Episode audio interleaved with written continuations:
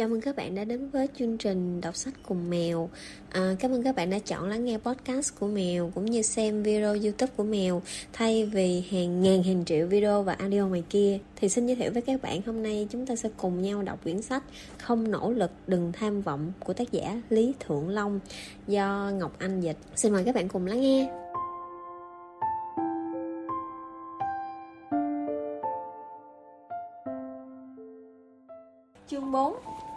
Trôi đi, chúng ta cuối cùng cũng trưởng thành. Những niềm đau tuổi thanh xuân, chúng ta cuối cùng đã trải qua. Những thất bại trong tình yêu, chúng ta rồi cũng sẽ đi tới hồi kết. Những khó khăn trong cuộc sống, chúng ta sẽ luôn kiên cường vượt qua. Rồi sẽ đến một thời khắc chúng ta đột nhiên thấy mình đã trưởng thành, là một người có linh hồn. Tôi thường viết sách trong phòng sáng tác tới tận đêm khuya, trạng thái cô đơn dường như đã trở thành một phần trong cuộc sống, nhưng tôi không hề một mình bởi công ty của tôi đặt tại Tam Lý Đồn, nơi sầm uất náo nhiệt nhất thành phố Bắc Kinh. Ở đây từ sáng sớm đến đêm không lúc nào là vắng bóng người. Chỉ có điều nơi này rất ít người có linh hồn. Nơi này cũng thật kịch tính, chỉ một con đường ngang giữa mà hai bên đã là hai thế giới rất khác. Một bên là tòa nhà công sở Sanlitun Soho, một bên là khu phức hợp trung tâm thương mại Taiko Li Sanlitun. Nói cách khác, một bên là nơi làm việc, còn một bên là nơi tiêu tiền. Đêm khuya Soho bên này những nhà khởi nghiệp làm việc ngoài giờ mới lát đác ra về thì Taikoli bên kia đã rực rỡ ánh đèn từ những quán đêm trên phố Ba Sanlitun. Một bên thay đổi thế giới, còn một bên làm tiêu hao sức sống. Lần đầu tiên tới Tâm Lý Đồn tôi cảm thấy có chút sợ hãi, thậm chí là ghét bỏ nơi này. Đó là một ngày mùa đông, tôi ngồi đợi bạn trong Starbucks. Cái lạnh dưới không độ C của Bắc Kinh cũng không ngăn nổi các cô gái ăn mặc lộ da thịt Họ thời thượng hất mái tóc bước đi trước những nhiếp ảnh gia đường phố. Dọc con đường toàn là xe sang, đồng hồ hiệu, giày đẳng cấp. Hầu như ai cũng khoe ra cánh tay cơ bắp của mình. Màn đêm buông xuống, rất nhiều người dường như bị mất đi linh hồn Chỉ còn lại thân xác. Nơi đó không thiếu những kẻ muốn thành danh những tay nhiếp ảnh đường phố xin WeChat của các cô gái. Nó sẽ giới thiệu cho họ giới điện ảnh hay chụp ảnh bìa cho các tạp chí. Kết quả là các cô gái ấy đều bị lừa đến thảm hại. Sau này tôi bước vào thế giới điện ảnh mới dần dần hiểu ra Cái gọi là nổi tiếng sau một đêm thật ra đều là kết quả sau bao khổ sở, nỗ lực. Cũng có những trường hợp đúng là đột nhiên nổi tiếng sau một đêm Nhưng đó đều là những tiếng xấu nổi bật lên nhờ tiếng xấu thì có ý nghĩa gì chứ? Thế nhưng vẫn có rất nhiều cô gái giản đơn như thế tùy tiện cho những nhiếp ảnh gia đường phố những người chuyên tìm kiếm ngôi sao WeChat của mình. Rồi lần lượt bị lừa lần lượt rơi vào hố sâu. Đây là cảm nhận của tôi khi lần đầu tiên tới Tam Lý Đồn. Nơi ấy có lẽ là chốn thiếu linh hồn. Phụ nữ khoe sắc vóc, đàn ông khoe bạc tiền. Rời khỏi Tam Lý Đồn tôi tự nhủ sẽ không bao giờ quay lại nơi này nữa khi người đồng hành của tôi, Doãn Duyên, thông báo rằng văn phòng mới của chúng tôi sẽ đặt tại Tam Lý Đồn, tôi đã giật nảy mình, cậu ấy nói đặt văn phòng ở đó sẽ tiện cho công việc. Sau khi khởi nghiệp, tôi sống luôn tại Tam Lý Đồn, tự nói với chính mình sẽ không bao giờ để bị đồng hóa, sẽ luôn giữ khoảng cách với các thế giới bên kia đường, bảo vệ, duy trì khả năng suy xét của mình. Lúc mới đầu tôi thường viết đến tận khuya, sau đó ngồi bên đường nhìn cảnh tượng bên kia, rạng sáng mấy cô gái trẻ uống đến say mềm say tới nỗi hình ảnh những chiếc xe sang cứ quay mòng mòng trước mắt. Những đại gia ăn mày đếm tiền, sau đó quay người bước lên một chiếc xe chuyên dụng. Những bãi nô bên gốc cây dường như đang thể hiện sự bất mãn với thế giới này. Những tiếng sập sình đằng xa cứ như thể muốn đoạt đi linh hồn người ta vậy. Những gã say nằm co quắp một bên, những cô gái dựa vào thân cây mà khóc. Tôi càng chắc chắn một điều rằng đây chính là nơi không có linh hồn. Nhưng rất nhanh tôi đã thích ứng được với nơi này. Con người luôn rất dễ dàng tiếp nhận giá trị quan của chủ nghĩa vật chất chỉ cần bạn bất cần, dám tiêu tiền, dám theo khoan Thì chẳng cái gì trở thành vấn đề được cả. Dần dần từ chỗ rất ghét Tôi đã bị nơi này đồng hóa Rồi cuối cùng tôi phát hiện mình khó lòng rời xa được tam lý đồn. Đột nhiên tôi phát hiện dưới sự ảnh hưởng của hoàn cảnh bản thân cũng đã thay đổi. Bộ phim The Shawshank Redemption Bàn tới vấn đề thể chế. Ban đầu người ta căm ghét nơi đó Nhưng sau này khi đã thích nghi với đó Thì người ta lại bắt đầu không thể rời xa. Quá trình này được gọi là quá trình thể chế hóa một khi bắt đầu thể chế hóa, con người sẽ hình thành thói quen, cũng tức là hành động một cách thiếu linh hồn. Suy xét tỉ mỉ, ta sẽ thấy rằng con người nơi đâu cũng có thể bị thể chế hóa. Tôi đã bị tam lý đồn thể chế hóa. Tôi bắt đầu tham gia những buổi tụ tập kỳ quái. Mọi người khoe khoang bàn luận về bộ quần áo hôm nay vừa mới mua, khoe khoang nói về số tiền hôm nay đã tiêu, mỗi đêm đều chìm đắm trong rượu, chất gây nghiện. Mãi tới một hôm, hôm ấy tôi cũng nhảy nhót hát hò hết cả một đêm. Sáng hôm sau thức dậy, đầu đau như búa bổ Tôi mới phát hiện ra mình đã hoang phí rất nhiều tiền vào những chuyện vô bổ. Cũng chính từ hôm đó tôi đột nhiên tỉnh ngộ Hiểu ra rằng hoàn cảnh có thể thay đổi con người Mà con người thì không thể sống khi thiếu linh hồn.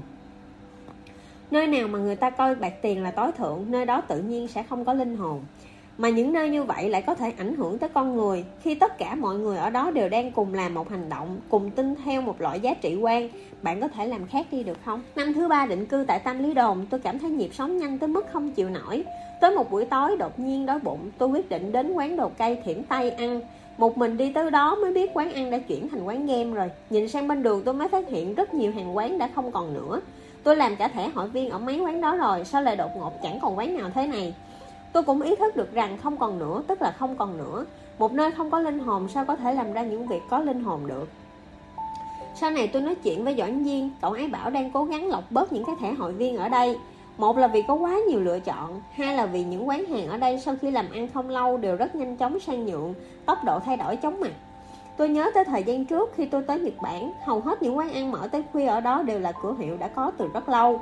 Thâm niên hơn mấy chục năm các chủ quán dường như đã dùng cả cuộc đời để nấu những bát mì thượng hạng Thế nhưng ở Tam Lý Đồn, nơi tiền bạc là tối thượng này, việc có được những cửa hiệu lâu năm như thế phải chăng là quá xa xỉ. Nơi đây tất đất tất vàng, vì vậy luôn tồn tại tình trạng đập đi rồi xây mới. Nếu cứ mãi như vậy thì sao có thể lưu lại thứ gì có linh hồn được. Suy nghĩ này đã giúp ích cho tôi rất nhiều. Từ đó về sau, tôi không tham gia các buổi tụ tập vô nghĩa nữa. Mỗi đêm tôi lại để sự cô đơn tưới tắm cho tâm hồn của mình, Lại bắt đầu suy tư, Những xúc cảm đã thất lạc từ rất lâu Lại quay trở về. Đôi khi viết xong thứ gì đó, tôi sẽ tới bar Hidden House, Uống vài ly với bạn bè. Sở dĩ tôi thích tới Hidden House là vì không gian ở đó rất yên tĩnh Và cũng đã 3 năm làm khách quen ở đó rồi. Tôi thường nói với ông chủ quốc giả rằng nơi này của các anh Giống như một cái nôi văn hóa vậy, Rất nhiều tác phẩm hay đã sinh ra ở đây. Vậy mà cách đây mấy ngày, Họ nói với tôi rằng Hidden House sắp bị phá vỡ rồi. Có lẽ đối với họ, nơi này cũng chỉ là một công trình kiến trúc mà thôi. Công trình kiến trúc muốn dỡ bỏ liền có thể dỡ bỏ, Nhưng đối với tôi mà nói, nơi này chính là 3 năm tươi đẹp của cuộc đời. Đương nhiên, tôi chẳng thể lấy tư cách là một người có linh hồn nói với họ rằng nơi Hidden House không phải chỉ là một công trình kiến trúc. Nhưng có lúc hình ảnh của những người bạn cùng uống ở nơi đó hiện lên trong tâm trí tôi Tôi lại tự nhủ, nơi ấy không phải chỉ là một công trình kiến trúc Cùng với sự phát triển nhanh chóng của công nghệ Thời đại của chúng ta là thời đại đổi mới nhanh tới chóng mặt Thế nhưng con người trước nay vẫn vậy Xưa triết gia người Hy Lạp Pythagore đã cho rằng linh hồn là bất tử và thể xác chính là nhà ngục giam hãm linh hồn. Nhưng ngày nay thì sao? Chúng ta nhận ra có rất nhiều người đã trở thành những cái xác không hồn, những nhà ngục trống rỗng. Các nhà khoa học nói vốn không tồn tại thứ gọi là linh hồn. Còn tôi cho rằng con người chí ít cũng nên có những điều tốt đẹp và tin tưởng vào những điều tốt đẹp. Hoàn cảnh môi trường đúng là vô cùng quan trọng Nhưng nếu hoàn cảnh không tốt Ít nhất chúng ta cũng phải giữ cho mình không bị xấu đi.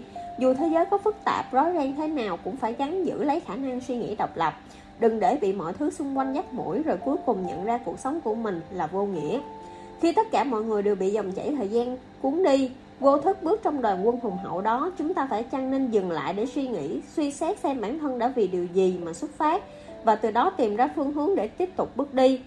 Dù ở trong một tập thể như thế nào, trong hoàn cảnh ra sao, bạn vẫn là bạn, là một cá thể độc lập, là một người có khả năng suy nghĩ độc lập.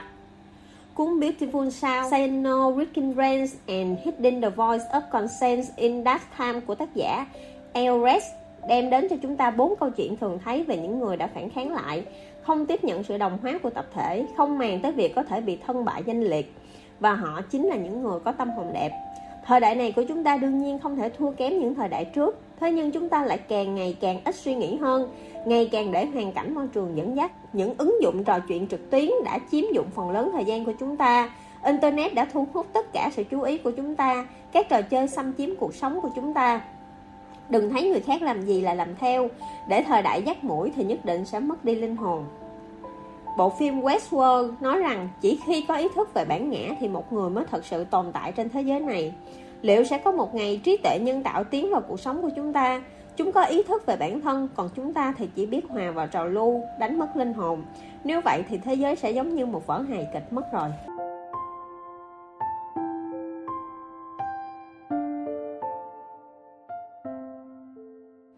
Không bao giờ trở lại, hãy dũng cảm bước vào điệu nhảy của thanh xuân. Hôm đó trong lúc tất bật tới quảng Tây ký tặng sách, tôi chợt nhớ tới một người bạn của mẹ mình, dì sinh vào năm 1963. Năm ấy dì cùng với mẹ tôi thi vào lớp hộ lý cao cấp của quân đoàn tại Tân Cương. Thời đó thi vào cơ quan nhà nước chính là để thể hiện sự tồn tại của bản thân, chính là thể hiện sự ưu tú. Dì đã dồn nhiệt huyết thanh xuân để vừa đọc sách tích lũy kiến thức, vừa học khiêu vũ Dì rất thích nhảy, đôi tay dì cử động uyển chuyển, nhịp nhàng theo điệu múa, tự như cánh chim giúp dì có được cảm giác như đang bay lượn tự do trong thể chế nhà nước đầy gò bó. Sau khi tốt nghiệp từ Tân Cương, dì bị điều chuyển tới Quảng Tây, từ Quảng Tây lại chuyển công tác tới Bắc Kinh, nhậm chức tại một đơn vị của một cơ quan nhà nước. Nghe nói đã làm tới chức cục trưởng, khi mẹ tôi gặp lại dì đã là sau 30 năm xa cách. Trong buổi tụ hội của tất cả bạn bè lớp học hộ lý cao cấp, ai nấy đều xúc động, cùng nhau sống lại những ngày tháng thanh xuân xưa cũ. Mái tóc dì đã bạc trắng hai mai nhưng nếp nhăn chạy dày trên vầng trán. Uống hết hai tuần rượu, mọi người cùng thốt lên, ôi, già rồi. Uống tới khi cao hứng gì lên tiếng Để tôi nhảy múa cho mọi người xem nhé Dì mở điện thoại phát một danh khúc quảng tây Rồi từ từ đứng dậy trịnh trọng nói Đã lâu lắm không nhảy múa Hôm nay chắc khiến mọi người chê cười rồi Sau đó dì cởi bỏ chiếc áo lông nặng nề Thân hình thước tha tựa như Long Vũ Bắt đầu nhún bước theo nhạc Dì chốc chốc lại liêm nhiêm đôi mắt Thoáng cái lại mỉm cười, Đắm chìm trong điệu nhạc đã quá lâu không gặp. Dì cứ muốn hăng say, Hết mình phô diễn những động tác đẹp. Tuy tuổi đã cao nhưng ở dì vẫn toát ra vẻ cuốn hút mạnh mẽ thật thanh xuân. Mẹ tôi và các chiến hữu như bị hút hồn, Ai nấy đều lặng ngắm từng bước nhảy của dì. Tự như đang ở trong cõi mộng, gặp được nàng tiên nữ. Khi giai điệu kết thúc, Tiếng vỗ tay đầu tiên vang lên mới khiến họ giật mình tỉnh mộng. Tất cả khi ấy liền đồng loạt vỗ tay vang dội. Dì yếu điệu cuối mình như động tác chào khán giả khi hoàn thành điệu nhảy của mình, Lại tựa như một cử chỉ đáp lễ trịnh trọng, Mãi đến khi tiếng nhạc nhỏ dần rồi kết thúc. Trong tiếng vỗ tay, dì mới ngẩng đầu lên, Chớp chớp đôi mắt đã đỏ hoe. Mẹ tôi đưa cho dì một chiếc khăn giấy, Nói với dì, đều là quá khứ rồi, Từ nay trở đi cậu có thể thoải mái khiêu vũ rồi. Hôm đó chính là ngày đầu tiên Dì ấy nghỉ hưu. Đây là một câu chuyện rất buồn Bởi vì trong thời đại bảo thủ ấy, Phụ nữ không được thoải mái nhảy múa. Lần đầu tiên dì biểu diễn đọc phủ là khi mới tham gia công tác. Hôm đó dì uống hết mấy bình rượu Tân Cương. Trong men say dì nói, Tôi sẽ biểu diễn một điệu nhảy để mọi người cùng xem nhé. Một nữ hộ lý tỏ vẻ lấy làm lạ nói, Hộ lý vương còn muốn nhảy múa sao? Dì không nghe ra ý chăm chích trong câu hỏi của hộ lý đó, Lại sẵn men cây trong người nên liền vừa hát vừa nhảy múa. Dì đắm chìm trong điệu nhảy của mình, Hoàn toàn không để ý tới ánh mắt của những người xung quanh. Sống trong những năm tháng ấy, Người ta không có quyền được bộc lộ những điều đẹp đẽ của mình. Không được để hào quang cá nhân làm ảnh hưởng tới hào quang của tập thể. Nhưng vì hoàn toàn không biết điều đó Vì nhảy tới hết giai điệu, Lễ độ cảm tạ mọi người Nhưng xung quanh không ai vỗ tay. Chỉ có một đồng chí ngốc nghếch nhất đơn vị lớp bóp vỗ mấy tiếng, rồi thấy mọi người đều im lặng lại đành ngượng ngùng gãi đầu gãi tay. Từ đó dì bắt đầu bị tập thể nữ trong đơn vị cô lập, Nhưng dì vẫn không hiểu chuyện gì xảy ra. Cho tới một buổi tối, dì bị yêu cầu rời khỏi đơn vị. Khi dì đi, không ai đưa tiễn, Chỉ một mình dì cô đơn. Dì không biết đọc diễn một tiết mục khiêu vũ thì sai ở chỗ nào, Đó chẳng qua là niềm yêu thích của dì thôi. Cùng với nỗi buồn, Dì rời khỏi đơn vị đầu tiên mà không biết rằng cơn ác mộng của mình mới chỉ vừa mới bắt đầu.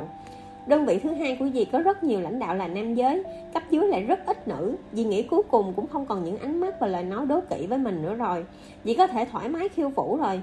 Điều khiến dì vui nhất chính là mỗi ngày sau khi tan ca, Có thể ở trong ký túc xá, Bật radio lên, Phát những giai điệu quê hương rồi nhẹ nhàng nhảy múa theo nhạc dù cho ngày hôm đó có nhiều chuyện buồn đến thế nào Thì chỉ cần được nghe những giai điệu quen thuộc ấy Là mọi muộn phiền của dì lại tan biến như gió thoảng mây trôi.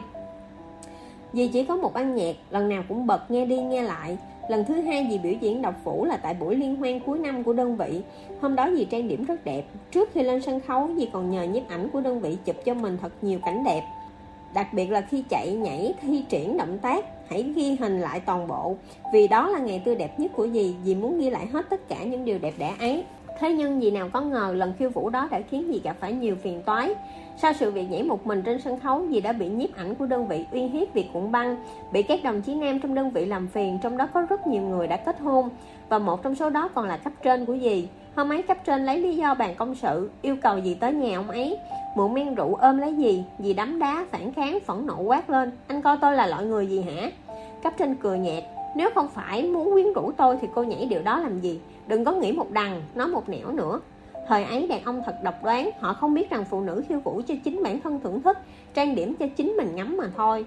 Chính vào lúc đó dì đã hiểu ra một đạo lý, Muốn tồn tại trong môi trường quân ngũ, Nữ giới tuyệt đối không được khiêu vũ. Bởi vì các đồng chí nữ sẽ cô lập họ Và các đồng chí nam sẽ quấy rầy họ. Về tới nhà dì rơi nước mắt Nén lòng rút cuộn băng ra khỏi radio. Cuối cùng dì bán chiếc đài đi Chỉ giữ lại cuộn băng Và cả băng ghi hình buổi đậu phủ tuyệt đẹp của dì nữa. Hơn 10 năm sau, cô gái khi ấy đã trở thành một phụ nữ trung niên. Nhờ bề dày kinh nghiệm dì đã thăng tiến rất nhanh trong sự nghiệp. Sự nhảy bén và khôn khéo đã giúp dì loại bỏ được rất nhiều con đường vòng. Sự nỗ lực hết mình đã giúp dì không còn phải nhận những lời lạnh lùng của các đồng chí đồng nghiệp nữa Năm 40 tuổi dì tới Bắc Kinh trở thành một phó cục trưởng tay nắm thực quyền Nhưng điểm quan trọng là trong ban lãnh đạo chỉ có mình dì là nữ giới Cấp dưới của dì nghe nói thời còn trẻ dì rất thích khiêu vũ nên đã tặng dì một dàn âm thanh Còn tặng một đĩa CD ghi những bản nhạc ca khúc mà dì thích nhất Thế nhưng khi nhìn thấy những thứ ấy, người phụ nữ từng trải như gì đã lập tức bình tĩnh trở lại. Dì hỏi thư ký, thế này là sao? Thư ký đáp, trưởng ban lưu biết chị thích khiêu vũ nên đã có lòng hỏi thăm các bạn học của chị để tặng chị dàn âm thanh và đĩa CD này. Vậy là chị lại có thể tiếp tục với sở thích trước đây của mình rồi. Những lúc rảnh rỗi có thể nhảy múa, thả mình trong tiếng nhạc. Dì nhìn dàn âm thanh, sau đó nhìn thư ký lạnh lùng nói, không cần, trả lại cho người ta đi. Sau đó cười, tôi không nhảy lâu rồi. Tuổi trẻ đã không thể nhảy múa, đến khi già rồi lại không còn muốn khiêu vũ nữa. Khi hai bàn tay trắng thì ao ước đến vinh quang, cho rằng đó chính là đôi cánh. Đến khi có vinh quang rồi mới phát hiện đó chẳng qua chỉ là gông cùm. Mang gông cùm trên mình thì không bao giờ có thể cất cánh bay cao, vĩnh viễn không thể an nhiên cất những bước nhảy. Trong bữa tiệc dì nói với tôi rằng hôm nay dì bắt đầu nghỉ hưu, vì vậy đã có thể thoải mái nhảy múa mà không cần kiên nể điều gì. Đó là lần đầu tiên dì khiêu vũ sau hơn 30 năm, thật tự do và thanh thản. Cha mẹ dì đều đã qua đời, chồng dì đang ở Quảng Tây, cậu con trai vừa đi du học. Sau này dì sẽ trở về Quảng Tây, nơi đó chính là quê hương, cũng là một thời tuổi trẻ của dì. Mẹ tôi nói tới đây lại thở dài, chúng ta đều già rồi. Nói rồi đưa tay lên vuốt hai bên mái tóc đã nhuộm bạc. Tôi thấy dì và mẹ mắt là đỏ hoe giống như trẻ nhỏ vậy. Hai đứa trẻ đang tuổi thân, vừa khóc vừa cười. Tôi nhớ hôm đó khi buổi tiệc kết thúc dì hỏi tôi, từ hôm nay dì sẽ lại khiêu vũ, liệu còn kịp không nhỉ? Tôi nói, dì ơi chỉ cần có thể bắt đầu Thì chẳng khi nào là muộn cả. Mấy hôm sau tôi tới Quảng Tây ký tặng sách Nên đã nhắn tin cho dì. Dì ơi con sắp tới quê hương của dì nè Dì sắp về Quảng Tây chưa? Dì trả lời dì không ở Quảng Tây đâu Dì đang tham gia một cuộc thi đọc vũ ở Thượng Hải. Không hiểu vì sao tôi đột nhiên rất cảm động mẫu quy chat lên tôi thấy trong vòng tròn bạn bè của mình Dì chỉ đăng một tấm ảnh Đó là hình chụp của băng cũ của dì Kèm theo dòng chữ. Tuổi trẻ không bao giờ trở lại. Hãy dũng cảm bước vào điệu nhảy của thanh xuân. Thoáng cái, nước mắt đã chan hòa trên khuôn mặt tôi.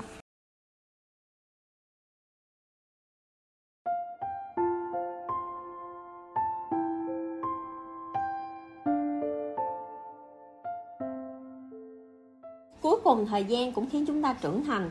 Tôi rất may mắn vì có một người chị sinh đôi. Chị ấy sẽ là bác gái của các con tôi. Tôi luôn không cam tâm gọi chị ấy là chị, Bởi vì chị ấy chỉ ra đời sớm hơn tôi 5 phút. Khi trưởng thành, tôi quen biết mấy bác sĩ. Mỗi lần nói đến có cặp song sinh, Họ đều bảo, Các cô hộ sinh của khoa phụ sản đều dựa vào cảm giác Để đỡ một trong hai đứa trẻ ra trước. Cảm giác của cô hộ sinh năm ấy chắc chắn là đã thiên vị chị tôi. Thế nên chị ấy mới ra đời trước 5 phút Và trở thành chị của tôi. Một lần thiên vị mà thành ra thiên vị cả cuộc đời. Hồi còn nhỏ tôi rất hay đánh nhau. Nói đúng hơn là chị ấy đánh tôi. Cùng một độ tuổi nhưng con gái thường già dặn hơn con trai. Thế nên kẻ đánh không lại Phải chịu thiệt luôn là tôi. Có lúc vì tranh nhau điều khiển để xem chương trình tivi mình thích. Có lúc vì bất đồng ý kiến. Sau đó hãy nói mấy câu không vừa ý nhau là liền bắt đầu ẩu đả. Ít khi nói chuyện với nhau được tử tế. Ví dụ như đồ ngốc, đồ ngược đời Lại dở hơi rồi. Mỗi lần những câu cửa miệng như thế phát ra là lại dẫn đến những cuộc tranh cãi nảy lửa. Thượng cản chân, hạ cản tay. Tôi vốn đầu óc thông minh nên xếp hình rất nhanh Chỉ loáng cái là có thể dựng nên một mô hình. Mỗi khi thấy mô hình của tôi sắp hoàn thiện Chị ấy đều sốt ruột, căng thẳng Càng không biết nên xếp khối nào trước, khối nào sau. Cuối cùng đành nhìn tôi làm xong ngồi cười ha ha Nhưng sau đó chị ấy sẽ đi tới tôi Rồi xấu tính đáp tung cái mô hình của tôi lên Để mặc tôi một mình ngồi khóc tu tu. Đến khi lớn lên, chúng tôi không cãi lộn, Không đánh nhau nữa. Từ Tân Cương tới Vũ Hán học, Trong trường có rất nhiều đứa hay bắt nạt chị tôi, Chê chị đầu to. Hôm đó chị nổi giận lao vào đánh nhau, Nhưng rất nhanh đã bị chúng đánh cho phát khóc. Thấy vậy tôi lập tức xông vào bên vực kẻ yếu, Kết quả cũng bị đánh cho phát khóc. Hai chị em bị bắt nạt mãi, Thường xuyên ngồi khóc với nhau. Mãi tới khi chúng tôi lên lớp 6 Cuộc sống ở trường mới thay đổi. Hôm đó chị tôi bị một nam sinh bắt nạt Về đến nhà liền kể lễ với tôi. Kết quả tôi đã rủ mấy đứa bạn lo tên con trai bắt nạt chị tôi ra hành lang dạy cho một bài học. Từ đó học sinh trong trường đều biết rằng Đừng bắt nạt đứa con gái đó Nó có một anh trai. Chị ấy không phục gắt lên Không phải, nó là em tôi. Lên cấp 2 chị ấy bắt đầu chăm chỉ học tập Luôn luôn đứng trong top 10 của khối Thường xuyên được thầy cô biểu dương. Còn tôi thì chỉ toàn bị phê bình. Những năm ấy, không khí học tập trong trường sụp sôi Mà tôi lại chẳng thể nào học hành được. Suốt ngày chạy ra khỏi trường, Cứ đến trước kỳ thi là thầy cô lại thâm ý sâu xa nói với tôi, Em không chị em đấy, Rồi nhìn lại mình đi. Lúc đầu tôi còn có chút tự ái, Sau này thì quen luôn. Năm lớp 9 chị tôi thích một nam sinh, Kết quả không như ý nên chị ấy rất đau lòng. Trên đường về, chị ấy vừa đi vừa khóc, Tôi an ủi chị, bảo đều là quá khứ rồi. Chị nói, Em cũng phải học hành cho tốt đi, Không thể trượt cấp 3 được. Tôi nói, em thì liên quan gì chứ? Chị đáp, em mà trượt cấp 3 thì ai bảo vệ chị đây? Hồi học cấp 3 thiếu chút nữa tôi đã tỏ tình với một bạn nữ. Đối phương là một nữ sinh không chịu học hành, Tôi cũng chẳng thích học, Thành tích xuống dốc thảm hại.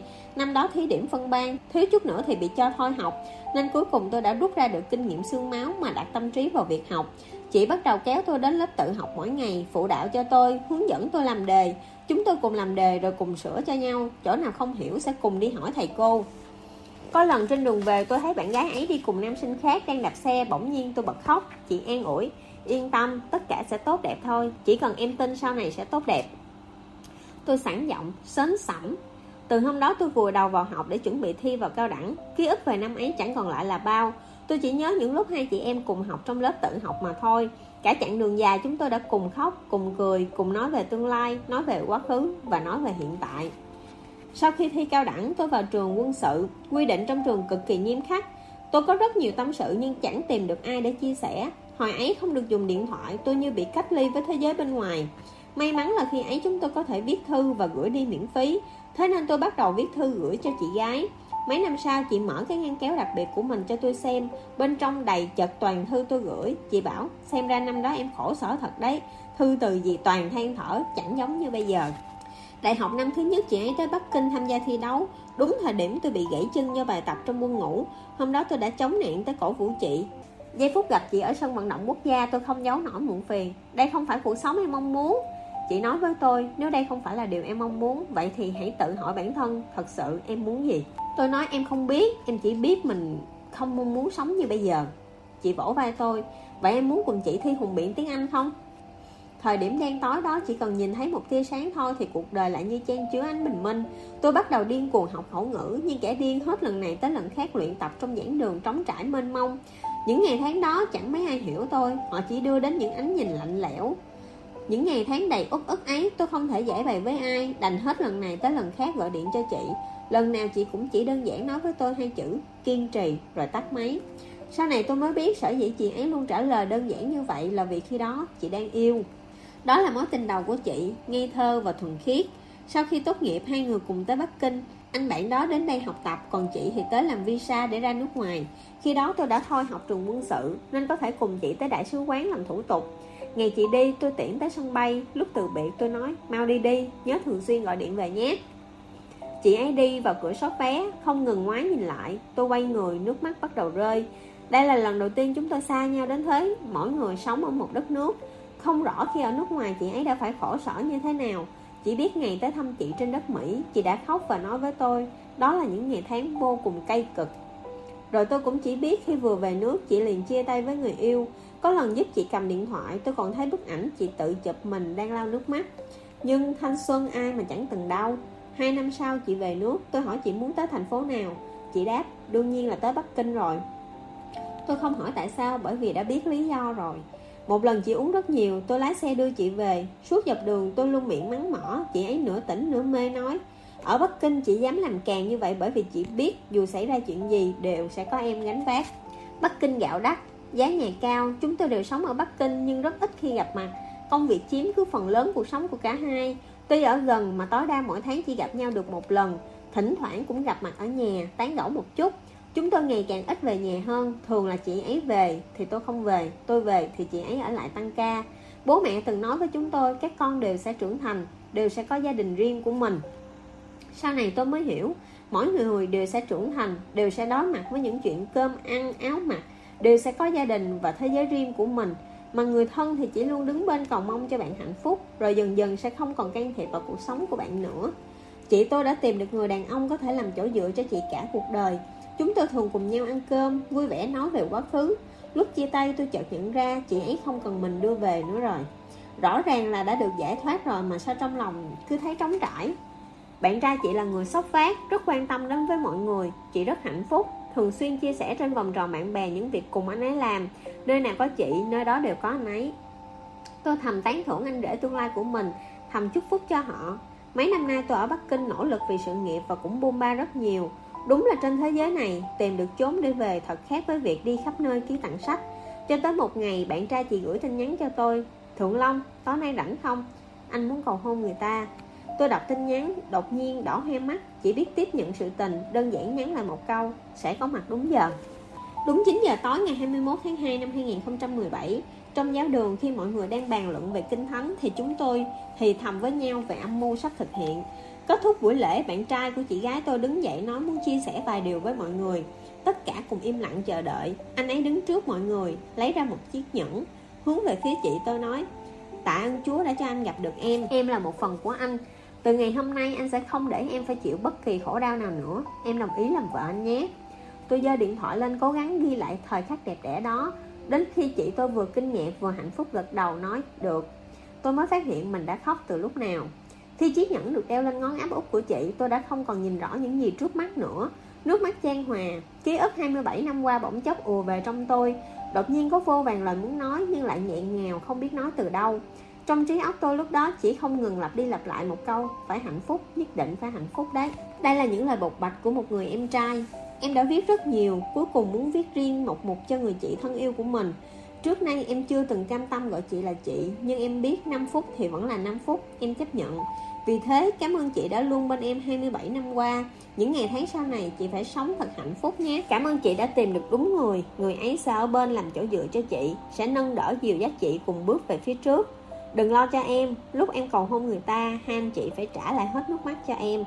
Trước nay chỉ có em bảo vệ chị, Nhưng giờ có thêm một người đàn ông nữa anh ấy mạnh mẽ hơn em Sẽ khiến chị vui vẻ hơn Chị phải luôn đi bên anh ấy Cùng anh ấy đối diện với những khó khăn trong cuộc sống những nỗi khổ chị từng phải chịu đựng Em và anh ấy sẽ không bao giờ để chị gặp lại chúng Còn nhớ là em nói không Tất cả nỗi đau trên thế giới này Rồi sẽ có ngày tan thành mây khói Chị lại định chê em nói kiểu súp gà phải không? Em biết rõ một điều, tuy không cho phép ai nói sau lưng rằng em viết văn súp gà, nhưng điều chị thật sự muốn khẳng định chính là chỉ tôi mới có quyền mắng nó như vậy.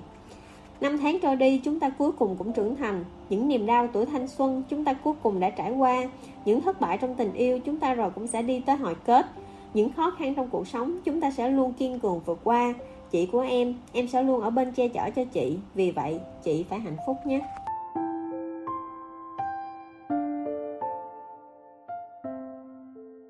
Có những giai điệu khiến chúng ta không cô đơn đang mang thai mà chị gái lại gọi cho tôi nói Mau nghĩ cách kiếm vé tham dự buổi diễn của Châu Kiệt Luân đi Chị muốn đi xem. Anh rể nói với vào điện thoại với giọng lo lắng Đừng cản sức khỏe, ở đó quá đông người nhỏ xảy ra chuyện gì thì sao? Chị cười nói, đó là thanh xuân của em. Hôm ấy chị tôi tự tin cầm vé trên tay Cười nói vui vẻ bước vào sân vận động Còn hớn hở chụp ảnh nữa. Chúng tôi họ tống chị ấy đi lên khán đài Rồi ngồi xuống. Chị nói chút nữa tôi phải hò hét Các người chết có quản đấy. Thế nhưng khi tiếng nhạc cất lên tôi quay sang nhìn thì thấy chị đã đẫm nước mắt. Từ bao giờ?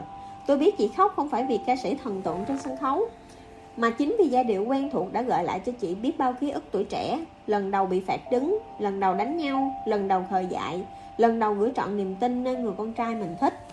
Chị đưa cho tôi một chiếc khăn giấy vừa khóc vừa bảo Đừng có khóc. Lúc đó tôi mới phát hiện nước mắt mình cũng đã rơi. Tôi hiểu vì sao chị khóc, Cũng giống như chị hiểu tôi đã trải qua những ngày tháng đó như thế nào. Một mình lăn lộn trên con đường cô độc, Không một lần quay đầu. Chỉ biết quật cường, chạy đôn, chạy đáo khắp nơi. Tự mình nỗ lực làm tất cả, Tuyệt đối không dựa dẫm vào ai. Từ khi còn hai bàn tay trắng cho tới ngày hôm nay, Buổi biểu diễn kết thúc, tôi cười. Chị đã sắp 30 tuổi rồi mà còn ngây ngốc vì thần tượng. Chị bảo, đâu phải thế, Chỉ vì âm nhạc của anh ấy chứa đựng biết bao câu chuyện của chị. Nó gợi lại cho chị biết bao ký ức, Mà những ký ức ấy Chị cứ nghĩ mình đã quên lâu lắm rồi. Năm 2012, tôi lần đầu tiên tới xem buổi biểu diễn của nhóm nhạc Ngũ Nguyệt Thiên. Khi giọng ca chính của nhóm Asin hát tới bài Bỗng Nhớ Em Một nam sinh ngồi hàng ghế trước đã lấy điện thoại ra, bấm số gọi. Trong giai điệu bài hát, cậu ấy cười hô to Em nghe này, anh đang ở sân vận động tổ chim. Anh hoàn thành việc em muốn rồi nhé. Nói xong cậu ấy bật lo ngoài rồi dơ điện thoại lên. Tôi nhìn cậu ấy nghĩ Người bên kia đầu dây là ai nhỉ? Là bạn gái cũ hay người yêu ở phương xa? Hay là một người bạn đã lâu không gặp? Bài hát kết thúc cậu ấy hạ điện thoại xuống thì ra đối phương đã tắt máy lâu rồi. Nhưng mãi cho tới khi kết thúc buổi diễn cậu ấy vẫn luôn mỉm cười. Tôi đột nhiên hiểu được cậu ấy đáp ứng việc người đó muốn chính là đáp ứng cho chính bản thân mình trong quá khứ. Mỗi lần tới xem các buổi biểu diễn tôi đều thấy một vài người quanh mình rơi nước mắt. Những giọt nước mắt đó như được khúc xạ chiếu tới tận tương lai. Năm 2015, tôi cùng các bạn học tới xem một buổi biểu diễn ca nhạc. Nam sinh bên cạnh gửi cho bạn gái cũ một đoạn tin nhắn âm thanh. Nhưng trong đó chỉ có tiếng nhạc tại hội trường, cậu ta không nói điều gì cả. Tôi vô tình nhìn thấy đoạn tin ấy không phải chỉ được gửi đi một lần. Mỗi lần đoạn tin được gửi, bên dưới nó lại hiện lên một chấm than màu đỏ. Tôi liền mở điện thoại của mình lên kiểm tra, thì thấy sóng mạng rất tốt. Và đột nhiên hiểu ra cô bạn gái ấy đã cho cậu ta vào danh sách chặn rồi. Sau buổi biểu diễn, cậu ta nói với tôi, những giai điệu này thật ra là gửi cho chính mình. Đúng vậy, cho chính mình trong quá khứ mà thôi. Nói xong mắt cậu ta đỏ hoe. Vì sao lại thích một bài hát? Bởi vì bài hát đó phát ra hào quang. Vì sao lại thích một người? Bởi vì người ấy cũng phát ra hào quang. Vì sao lại phải theo đuổi một ai đó? Bởi vì khi theo đuổi người ta, bản thân mình cũng tỏa ra ánh sáng. Năm 2016, nhóm Ngũ Nguyệt Thiên tới Bắc Kinh biểu diễn. Một người bạn của tôi đã đăng trạng thái trên vòng tròn bạn bè với nội dung như sau. Năm 2012, các anh tới biểu diễn ở sân vận động Tổ Chim. Em muốn đến cổ vũ nhưng bị cấp trên bắt ở lại tăng ca, đành thôi không gặp. Năm 2013, các anh tới Thạch Gia Trang, em phải đi công tác cùng cấp trên nên thất hẹn. Năm 2015, các anh trở lại Bắc Kinh, em đang bận một hạng mục, vậy là lần nữa lại bỏ qua cơ hội. Năm 2016, các anh lại biểu diễn ở Bắc Kinh, em đã mua vé và thôi việc rồi. Lần này nhất định không thất hứa, hẹn gặp các anh ở Bắc Kinh. Tôi nghĩ cậu ấy thôi việc có thể vì muốn tới biểu diễn của Ngũ Nguyệt Thiên, nhưng cũng có thể vì một nguyên nhân phức tạp hơn. Sức lôi cuốn của âm nhạc chính là ở chỗ nó có thể lưu giữ những câu chuyện, những câu chuyện ấy sẽ chậm rãi tái hiện. Ký ức tưởng rằng đã quên lại như ẩn như hiện trong những giai điệu. Tôi nhớ tới câu chuyện của một cô gái, năm đầu mua vé xem Ngũ Nguyệt Thiên biểu diễn, cô ấy đang là quản lý của một khách sạn. Lương tháng 8.000 tệ, vì vậy có thể mua một vé 255 tệ ngồi ở vị trí gần sân khấu một chút. Năm thứ hai mua vé tới buổi diễn của Ngũ Nguyệt Thiên, cô ấy từ vị trí quản lý đã được thăng chức làm giám đốc khách sạn, đã có thể mua một vé giá 555 tệ, ngồi gần sân khấu hơn. Năm thứ ba cô ấy từ chức tới một khách sạn khác làm việc, mức lương cao hơn rất nhiều, cuộc sống có nhiều thay đổi, thế nhưng cô ấy vẫn luôn mở những ca khúc của Ngũ Nguyệt Thiên trên xe của mình. Năm thứ tư cô ấy mua vé ngồi ngay sát sân khấu, mỗi khi ánh đèn chiếu tới, cô ấy trông giống như một nữ sinh đang nhảy múa trong ánh hào quang. Đó là cô ấy của 4 năm trước, đó là cô ấy lúc ban đầu. Cô ấy đột nhiên hiểu ra mấy năm nay chạy theo thần tượng Nhưng thật ra cái cô ấy đuổi theo chính là một bản thân tốt đẹp hơn. Hồi tôi còn nhỏ bố thường nói với tôi rằng Khoa học là một công viên Mỹ học là một rừng cây tươi tốt rậm rạp Văn học là hình ảnh phản chiếu của thế giới trên mặt nước Còn âm nhạc chính là hình ảnh thế giới khi nhìn từ đáy nước nhìn lên. Thế giới này nếu thiếu đi văn học thì cảnh vật vẫn đẹp đẽ, tươi xanh Nhưng nếu không có cảnh sát thấy được từ góc nhìn trong làn nước kia Thì thế giới liền thiếu đi những suy tưởng tuyệt mỹ trong hội trường buổi biểu diễn âm nhạc, một đôi tình nhân đang lắng nghe bài hát Hợp sắc bán đảo của Châu Kiệt Luân. Bài hát đó được sáng tác từ 15 năm trước. Chàng trai trạc tuổi tôi, nên khi biết đến bài này có lẽ cũng đang học cấp 2. Giai điệu cất lên không lâu, chàng trai đã đầm đìa nước mắt. Có lẽ cậu ấy đang nhớ tới một nữ sinh thời cấp 2.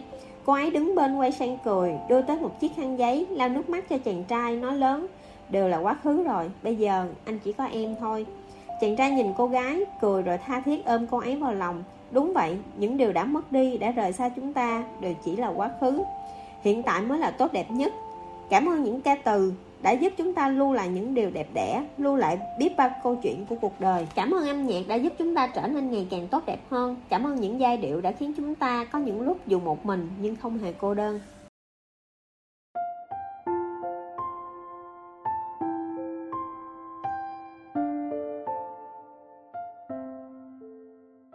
Hãy chọn sống tự do. Đạo diễn của bộ phim On Flew Over the Cuckoo Nest, ông Milos Forman đã qua đời. Nếu nói đến những bộ phim có ảnh hưởng tới bản thân nhất trong thời thanh xuân thì tôi muốn kể đến The Shawshank Redemption, The Truman Show và On Flew Over the Cuckoo Nest. Trong những ngày tháng đen tối nhất, những bộ phim ấy đã nói cho tôi thế nào là hy vọng. Trong khoảng thời gian khốn khó nhất, những bộ phim ấy đã kể cho tôi nghe về tự do. MC Mofi đánh cược với những người khác trong bệnh viện tâm thần rằng anh có thể vác bộ vòi phun bằng đá trong phòng trị liệu lên đập vỡ kính cửa sổ để đi xem trận đấu. Trong vô số tiếng cười nhạo, anh ấy đã gồng mình dồn sức đến đỏ cả mặt mà bộ vòi phun bằng đá không hề suy xuyển. Cuối cùng khi đối diện với những tiếng cười nhạo, anh nói, tôi thử rồi đó, ít ra tôi cũng đã thử. Anh ấy nói với những người bị giam giữ trong bệnh viện tâm thần về khát vọng tình yêu, mong muốn được đi bắt cá, thăm thú thế giới bên ngoài, khát vọng phá vỡ gông cùm, theo đuổi tự do. Thế nhưng sau bao cố gắng, cuối cùng vẫn chẳng đạt được điều gì. Anh bị người ta phẫu thuật thì não, trở thành một người sống thực vật. Khi nhân vật tù trưởng trốn thoát khỏi bệnh viện, tôi đã rơi nước mắt. Cuối cùng ông ấy đã được tự do Một khi quyết tâm theo đuổi tự do trong hoàn cảnh bị giam hãm Khống chế như tại bệnh viện tâm thần ấy Người ta đều phải trả một cái giá Một cái giá rất đắt Thậm chí bằng cả sinh mệnh của mình. Mỗi khi màn đêm buông xuống tôi thường tự hỏi Cuộc sống không có tự do thì sẽ như thế nào nhỉ? Nhiều người nói không có tự do cũng chẳng sao. Đúng thế, giống như những người trong bệnh viện tâm thần đó Họ chẳng sao cả.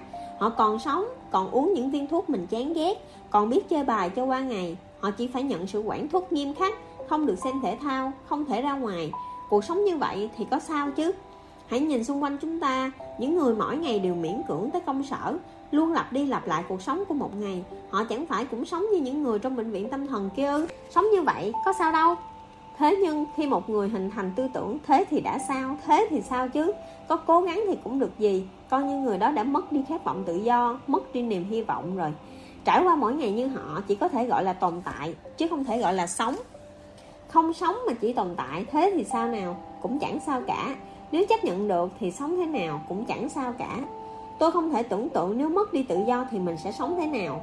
Chính xác là khi bạn nói mình tự do Thì đó chỉ là tương đối, chứ không phải tuyệt đối.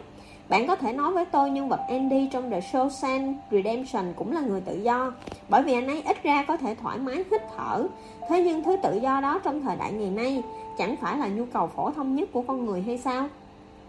Khi một người không thể quyết định nơi mình sẽ tới, Không thể quyết định cuộc sống của mình Vậy thì tự do đó có thật sự là tự do hay không? Những lĩnh vực bản thân có thể chi phối vốn không nhiều, Sao chúng ta còn từ bỏ quyền tự quyết của mình đối với chúng chứ? Tôi của quá khứ không có gì đáng nói, Nhưng ngày hôm nay tôi không tới những sự kiện mình không thích, Không gặp những người mình không ưa, Không làm những việc mình chán ghét Và không sống theo cách mình không muốn. Và tôi hy vọng mình sẽ mãi mãi được sống như vậy. Những thay đổi trong tôi chỉ bắt đầu từ khi chứng kiến khoảnh khắc Andy trốn khỏi nhà tù trong cơn mưa. Truman chèo thuyền lao vào bức tường giấy Và bị tù trưởng lao ra khỏi bệnh viện tâm thần. Cảm ơn điện ảnh đã mang cho tôi hy vọng. Sống trong tự do cũng không hề đơn giản. Phía sau của mọi tự do đều là sự tự kiểm soát. Một người không có khả năng tự kiểm soát bản thân Thì không thể có được tự do. Nói cách khác, một người nếu không thể sử dụng năng lực của mình để đạt tới tự do tài chính Thì sẽ không có được sự tự do về thể xác. Không tự quyết định được nơi mình sẽ đến cũng chính là không có được tự do về linh hồn. Bạn không thể dùng tiền của bố mẹ rồi nói rằng tôi tự do phiêu dạt gốc bể chân trời. Bạn cũng không thể đã nghèo tới không một xu dính túi, còn nói bản thân chỉ cần phẩm cách và lý tưởng. Tôi cho rằng tự do là phải tự chịu trách nhiệm về bản thân, phải có kế hoạch lâu dài cho bản thân và phải đủ khả năng tự kiểm soát chính mình.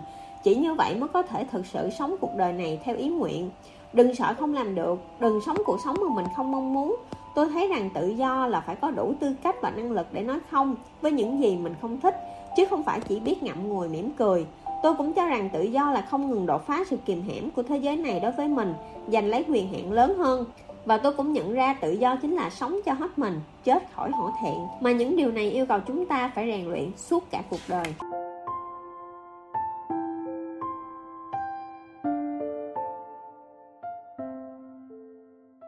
Rồi sẽ tới một thời khắc chúng ta đột nhiên thấy mình đã trưởng thành.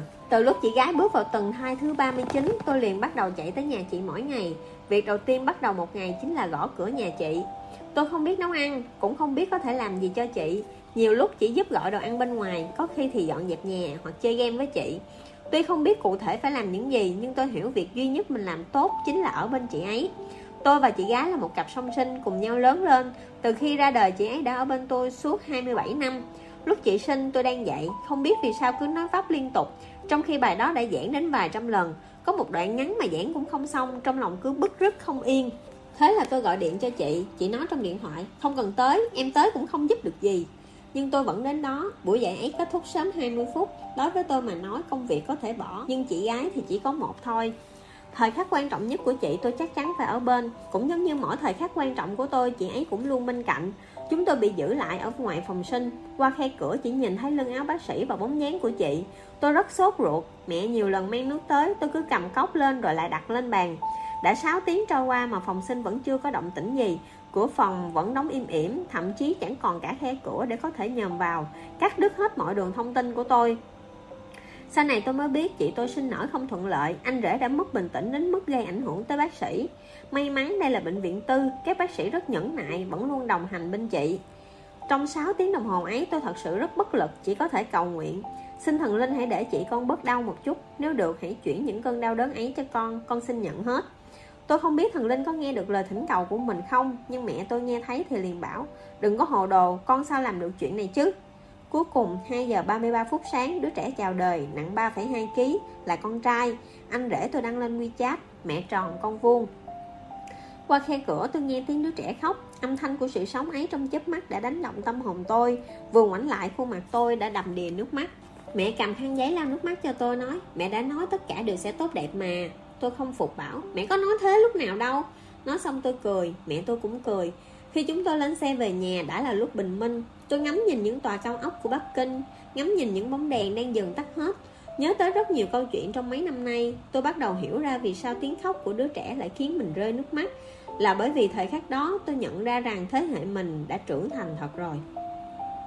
Trước sinh mệnh, mọi thứ đều thật nhỏ bé. Ai ra đời mà chẳng cất tiếng khóc, Đã không thể không khóc lúc được sinh ra, Nhưng chí ít chúng ta có thể cố gắng đến giờ phút cuối, Sẽ rời đi với một nụ cười. Trưởng thành có nghĩa là phải độc lập, Có nghĩa là phải gánh vác trách nhiệm, Cũng có nghĩa là phải thay đổi bản thân. Bạn tôi, Tiểu Hổ cũng vậy. Anh ấy là diễn viên võ thuật. Thời thanh niên, anh ấy chẳng trùng bước trước bất cứ động tác khó nào. Đạo diễn bảo anh ấy nhảy như thế nào, Anh ấy liền nhảy như thế. Đã từng bị ngã gãy xương, Nghiêm trọng tới nỗi suốt nửa tháng không thể rời khỏi giường. Sự liều lĩnh của anh ấy với điện ảnh ai cũng biết. Cho tới một ngày khi đạo diễn yêu cầu anh nhảy từ tầng 2 của một tòa nhà xuống, Anh ấy đứng ở bệ cửa sổ, Không dám nhích lên. Đạo diễn hô mấy lần, nhưng anh ấy vẫn không nhảy được. Anh nói với đạo diễn, Tôi không dám nhảy. Đạo diễn thắc mắc vì sao? Anh đột nhiên bật khóc. Sau đó anh nói, lúc ấy anh bỗng ý thức được tuổi trẻ của mình đã qua rồi, Không dám nhảy mà cũng chẳng biết tại sao, Chỉ là không dám thôi. Trong cuộc đời mỗi người đều sẽ trải qua một cột mốc nào đó. Khi xảy ra sự kiện đó sẽ khiến chúng ta khóc, Khiến chúng ta phải cảm thán Nuối tiếc thời gian đã trôi qua, Khiến chúng ta cảm nhận được rằng mình không còn trẻ nữa rồi. Chúng ta không thể níu giữ thời gian, Chỉ có thể khống chế tâm thái và tình cảm của bản thân mình mà thôi. Sau này trong một tiết dạy Có học viên nói với tôi rằng Thầy ơi, thầy cứ như cái gì cũng biết ấy. Tôi nói, chắc là vậy. Cậu ta nói, em thấy trước giờ thầy lúc nào cũng bình tĩnh Không sốt ruột, lo lắng. Tôi cười nói, chẳng thế thì sao? Tôi trên thông thiên văn dưới từ địa lý mà. Tối hôm đó tôi viết vào nhật ký mấy dòng Tuổi trẻ cái gì cũng muốn biết Thế nên lo lắng vùi đầu vào đọc sách để có thể nhìn nhận con người, nhìn nhận thế giới. Rồi thời gian trôi đi, sau này bạn đột nhiên phát hiện ra mình không còn lo lắng nữa. Không lo nữa không phải vì đã em hiểu mọi chuyện rồi mà ngược lại vẫn còn rất nhiều điều chưa biết. Nhưng cũng chẳng lo lắng, có muốn lo cũng không được nữa vì thanh xuân đã qua mất rồi. Tôi biết có người sẽ nói tôi đang tiếc nuối, than vãn, nhưng tôi phải thanh minh rằng cũng sắp 30 tuổi rồi. Ít ra tôi còn biết than vãn về tiếc nuối Còn bạn, một thiếu niên mới mười mấy tuổi mà chỉ biết sống mơ hồ không có chí hướng, không có mục tiêu Thấy người khác đọc sách liền bảo người ta đọc văn súp gà Thấy người khác học tập lại nghi ngờ hiệu quả Thấy người khác cố gắng thay đổi lại an ủi bản thân cứ bình bình thế này cũng được Bạn thấy mình sống vậy có ổn không? Một người đến cảm xúc cơ bản, động lực cơ bản còn không có Thì có thể gọi là người không? Mấy năm nay điều khiến tôi cảm động là mỗi khi mở Weibo hay WeChat lên đều thấy có rất nhiều bạn gửi tin, kể cho tôi những câu chuyện của bản thân. Tôi rất ít trả lời, không phải vì không đọc, mà vì nhiều khi không biết phải trả lời thế nào. Nói thật tôi rất ngưỡng mộ những bạn trẻ còn biết cảm động, còn biết đau khổ vì chia tay, còn biết hoang mang về tương lai, còn biết sốt ruột, lo lắng. Bởi vì tương lai của họ sẽ còn vô số những điều có thể xảy ra, bởi vì họ vẫn đang nỗ lực, còn đang tìm kiếm đáp án, nhưng tôi càng khâm phục hơn nữa những người đã tới tuổi trung niên vẫn đang cố gắng học tập, vẫn đầy nhiệt tình với thế giới này, không chấp nhận trở thành một người trung niên thừa mở. Họ ngày càng giỏi hơn nữa. Sự thật là mỗi người chúng ta rồi đều sẽ trở thành những người trung niên, đều sẽ có ngày trở thành cha, mẹ của những đứa trẻ, đều sẽ có một khoảnh khắc khiến bản thân cảm thấy mình đã trưởng thành. Khi đó liệu chúng ta có hối hận vì chưa thực hiện một điều điên rồ nào đó không? Nếu thực sự có việc điên rồ nào bản thân bạn muốn mà còn chưa làm thì lúc này cũng chưa muộn. Tôi từng viết thanh xuân ít tiền, luống tuổi ít cảm xúc. Hiếm có ai kiếm được nhiều tiền khi vừa thanh xuân và cũng hiếm có ai đã luống tuổi mà vẫn giàu cảm xúc. Vì vậy tới hôm nay tôi rất trân trọng những người đã bước vào tuổi trung niên mà vẫn giàu cảm xúc. Tôi từng uống rượu với một đàn anh hơn mình 10 tuổi, đang uống thì đột nhiên anh ấy bật khóc. Anh nói, nhớ năm đó nếu anh cũng có thể giống như em bây giờ, liều lĩnh làm việc mình muốn thì lúc này biết đâu sẽ thấy thảnh thơi, không phải hối hận nữa. Tôi nói bây giờ cũng chưa muộn Anh ấy nói muộn rồi, muộn rồi, anh già rồi Tôi uống hết ly rượu Nói Nói mạo muội chứ Nếu cuộc sống của anh chỉ còn mấy ngày cuối cùng Thì sao anh ấy cũng uống hết ly rượu rồi cười nói, Nếu nghĩ vậy thì thấy giờ cũng chưa muộn, Đúng không nhỉ? Tôi nói, chắc chắn rồi. Anh cười đến là vui giống như một đứa trẻ vậy. Quen biết anh lâu đến vậy Mà đó là lần đầu tiên tôi thấy anh cười vui như trẻ con, Nụ cười tươi tắn và đơn thuần.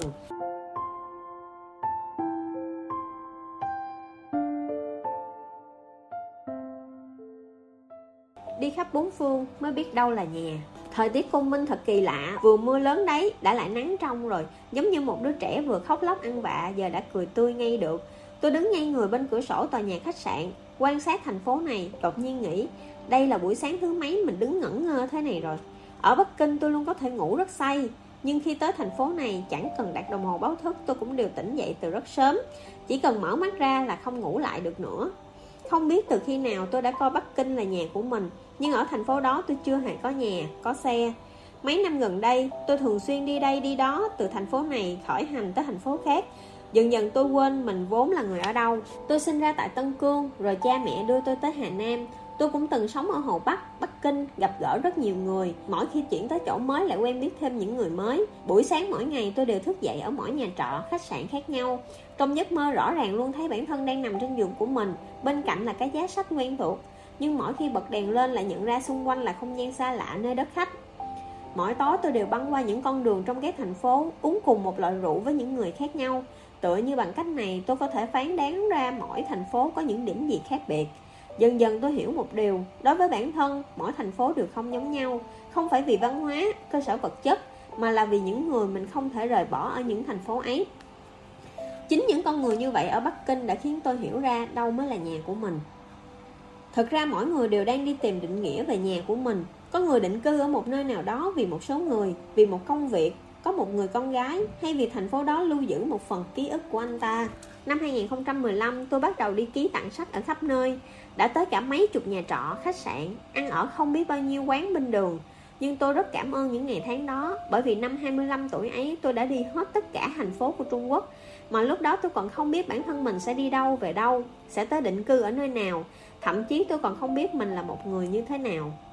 Mình là ai, mình sẽ tới đâu, từ đâu lại đi đâu. Chính là câu hỏi phải dùng cả cuộc đời để tìm đáp án. Sau khi đi một vòng đất nước ký tặng sách tôi dần dần hiểu ra Việc ở thành phố nào hoàn toàn không quan trọng với tôi. Nhưng tôi không thể rời xa Bắc Kinh.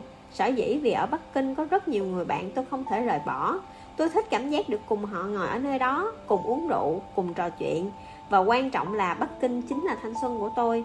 Nơi đã thấm bao mồ hôi nước mắt của tôi Mỗi ngày ở nơi đó đều thật khó quên. Đi một vòng khắp đất nước Giúp tôi nhận thức về bản thân Dần dần nhìn thấy tương lai. Tôi luôn cổ vũ các bạn trẻ hãy tới những nơi xa để trải nghiệm nếu có một khoản tiền vừa đủ đảm bảo cho cuộc sống, hãy đi khắp nơi thăm thú, bởi vì chỉ khi đi qua nhiều nơi, bạn mới có thể cảm nhận được rõ ràng nơi nào là nhà của mình. Bạn càng đặt chân tới nhiều nơi, càng khẳng định được chắc chắn nơi nào phù hợp với mình. Cũng giống như vậy, một cô gái càng trải qua nhiều tình yêu thì cuối cùng mới càng nhận rõ được ai là nơi đi về ấm áp nhất của mình. Tôi nói như vậy, bạn có thể cho tôi là đồ tham lam, nhưng không phải vậy, trên thế gian này có rất ít cặp đôi có thể vừa gặp đã yêu và bên nhau mãi mãi trong cuộc đời này, chúng ta sẽ gặp rất nhiều người, Yêu một vài người, Cuối cùng mới ở bên một người. Cũng như vậy, chúng ta có thể đi tới rất nhiều địa phương, Thích một vài nơi, Cuối cùng định cư ở một thành phố, Nơi đó gọi là nhà. Tôi từng trò chuyện với một người bạn ở Los Angeles. Cô ấy nói với tôi rằng sau khi tốt nghiệp sẽ không tính chuyện mua nhà vội, Mà trước tiên tìm một người bạn trai là tài xế xe tải để cùng cô ấy đi chu du khắp nước Mỹ. Cô ấy nói, tôi muốn đi khắp nước Mỹ trước, Đến khi biết tất cả các thành phố mới quyết định sẽ định cư ở đâu sau này cô ấy kết hôn với người bạn trai tài xế xe tải đó, Hai người sống ở Boston. Đó cũng là lúc tôi hiểu ra đi khắp bốn phương mới biết đâu là nhà. Hôm đó tôi đọc được một bài viết của thầy Lưu Nhã Anh, Trong đó có đoạn, Gần đây khi ngồi ở phòng chờ của sân bay Hoặc ở phía sau sân khấu của buổi diễn nào đó, Tôi bắt đầu không phân biệt được Mình đang xuất phát hay là đang trở về nhà. Kỳ thật khi bôn ba bên ngoài lâu ngày, Người ta rất khó tìm được cảm giác như đang trở về nhà. Tôi từng hỏi tác giả Thẩm Dục Luân anh có thích cuộc sống nay đây mai đó không? Anh nói, rất nhiều người thấy tôi rất vinh quang, hào nhoáng Nhưng thực ra đối với tôi, mỗi ngày được cầm bộ quần áo bỏ vào máy giặt mới chính là cuộc sống. Nhà là nơi đẹp nhất, là nơi luôn mở rộng cánh cửa chào đón bạn dù bạn có thảm hại như thế nào. Theo từng bước trưởng thành, chúng ta dần rời xa vòng tay cha mẹ, đi tìm mái nhà của riêng mình. Nhà không chỉ là một căn hộ, mà là một cảm giác ấm áp là một sự tin tưởng gửi gắm là một nỗi nhớ vì vậy khi còn trẻ nên đi tới nhiều nơi, ngắm nhìn thế giới bên ngoài rồi mới quyết định đâu là nơi ấm áp nhất dành cho mình. Khi đã có nơi để bản thân thuộc về cũng chính là lúc có thể ngừng bung ba, bởi vì trái tim mỗi người thật ra rất nhỏ bé. Thường chỉ có thể chứa được một người, mà khi một ai đó đã có gia đình thì việc đi đây đi đó là rất mệt mỏi. Vì chúng ta có thể có rất nhiều căn hộ, nhưng chỉ có một cái nhà mà thôi. Cuộc sống không có nơi để về, thật sự rất mệt mỏi tôi cho rằng tuổi trẻ cần phải lăn lộn, bung ba từ nơi này tới nơi khác, quen biết thêm nhiều người, tìm hiểu nhiều lĩnh vực. Bạn không cần phải tuân theo giới hạn, chỉ cần giữ vững được mấu chốt là được. Nhưng có một ngày bạn gặp được một người phù hợp, tìm thấy ngôi nhà của mình, thì lúc đó cần phải từ tâm thái tự do bước vào tâm thái trách nhiệm. Bạn phải nói lời tạm biệt với cuộc sống thoải mái, không vướng bận, thậm chí còn phải học cách thu hẹp tự do của mình, dùng tâm thái sẵn sàng chịu ràng buộc để đối diện với cuộc sống mới nhưng khi quan sát xung quanh, tôi thấy có rất nhiều người sống ngược. Những năm tháng thanh xuân nên tự do tự tại thì lại gò ép bản thân chịu ấm ức nghe theo ý kiến của người khác mà tìm việc làm, kết hôn, sinh con. Rồi sau này mới phát hiện cuộc đời mình chưa hề được vui vẻ. Nhiều khi tôi cảm thấy rất khó hiểu, không lý giải được vì sao cuộc sống của rất nhiều người lại éo le như vậy. Sau này tôi cũng tìm được lời giải, đó là vì lựa chọn của họ trong mỗi thời khắc cần đưa ra quyết định đều sai lầm kỳ thực mỗi một ngày đều là ngày chúng ta trẻ nhất. Sự tìm tòi trên mỗi bước đường luôn khiến chúng ta thêm sáng suốt, khiến chúng ta càng hiểu bản thân, cũng càng dễ dàng tìm được ngôi nhà thuộc về mình.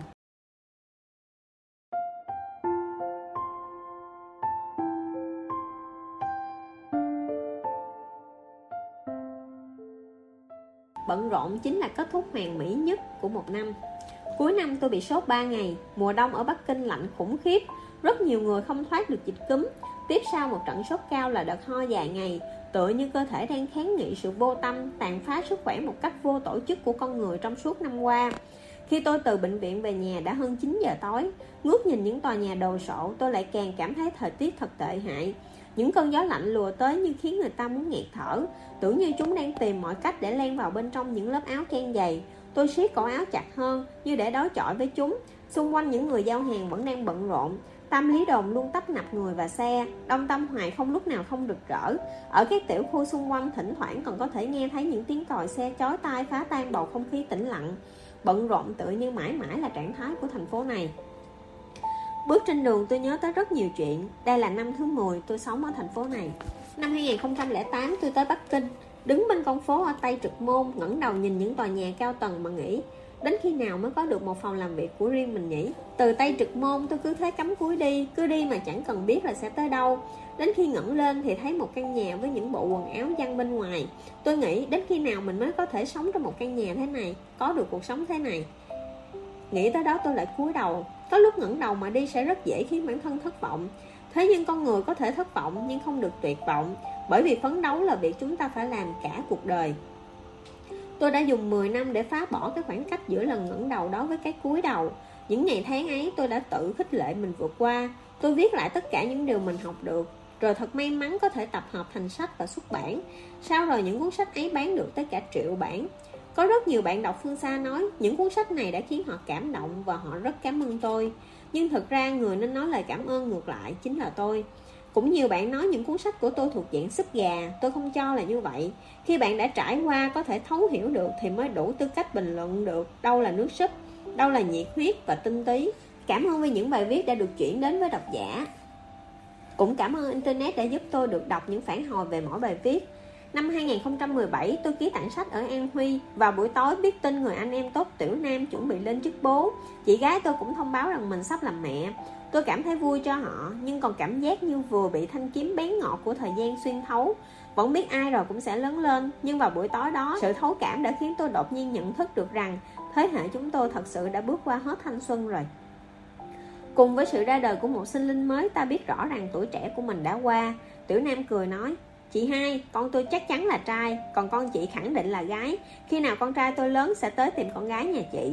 Kết quả chị tôi sinh con trai Còn vợ Tiểu Nam sinh con gái. Chị tôi gọi con là Phạn Đoạn Nhi Còn Tiểu Nam gọi con là Tam Nhất. Ngày nào chị tôi cũng nói Nắm cơm của mẹ Khi nào con lớn hãy đi tìm Tam Nhất nhé. Thằng bé mở to đôi mắt Không biết là đang cười cái gì. Lúc chị gái lâm bồn, tôi đứng ngoài phòng sinh. Gần 3 giờ sáng, tôi mới lón thoáng nghe thấy tiếng đứa trẻ khóc. Âm thanh đó như xuyên qua thân thể, Đánh thẳng vào linh hồn tôi. Mẹ tròn con vuông trở thành những từ ngữ duy nhất lẫn quẩn trong tâm trí một tác giả giàu ngôn từ. Bố tôi ngắm nhìn đứa trẻ mà không dám bế. Chị cười hỏi bố, Vì sao bố không dám bế nó? Bố không nói gì. Tôi nghĩ bố nhất định là đang nhớ tới những tháng ngày chăm sóc nuôi nấng chúng tôi. Đứng sau lưng bố, tôi thấy mái đầu bố đã bạc quá nữa rồi. Nếu nói cuộc đời con người được chia thành nhiều giai đoạn, Thì lúc này đây bố tôi đã bước vào giai đoạn làm ông ngoại. Làm ông ngoại thì như thế nào? Tôi cố gắng nhớ lại gương mặt của ông ngoại mình. Ông qua đời khi tôi còn rất nhỏ, Nhưng tôi còn nhớ được mái tóc bạc trắng của ông Và ông rất thích những ca khúc ca ngợi cách mạng. Nghĩ tới đây mắt tôi bỗng đỏ hoe. Năm tháng trôi đi, vừa đem đến cho thế giới những sinh mệnh mới, Lại vừa lấy đi nét tươi trẻ trên khuôn mặt mỗi người.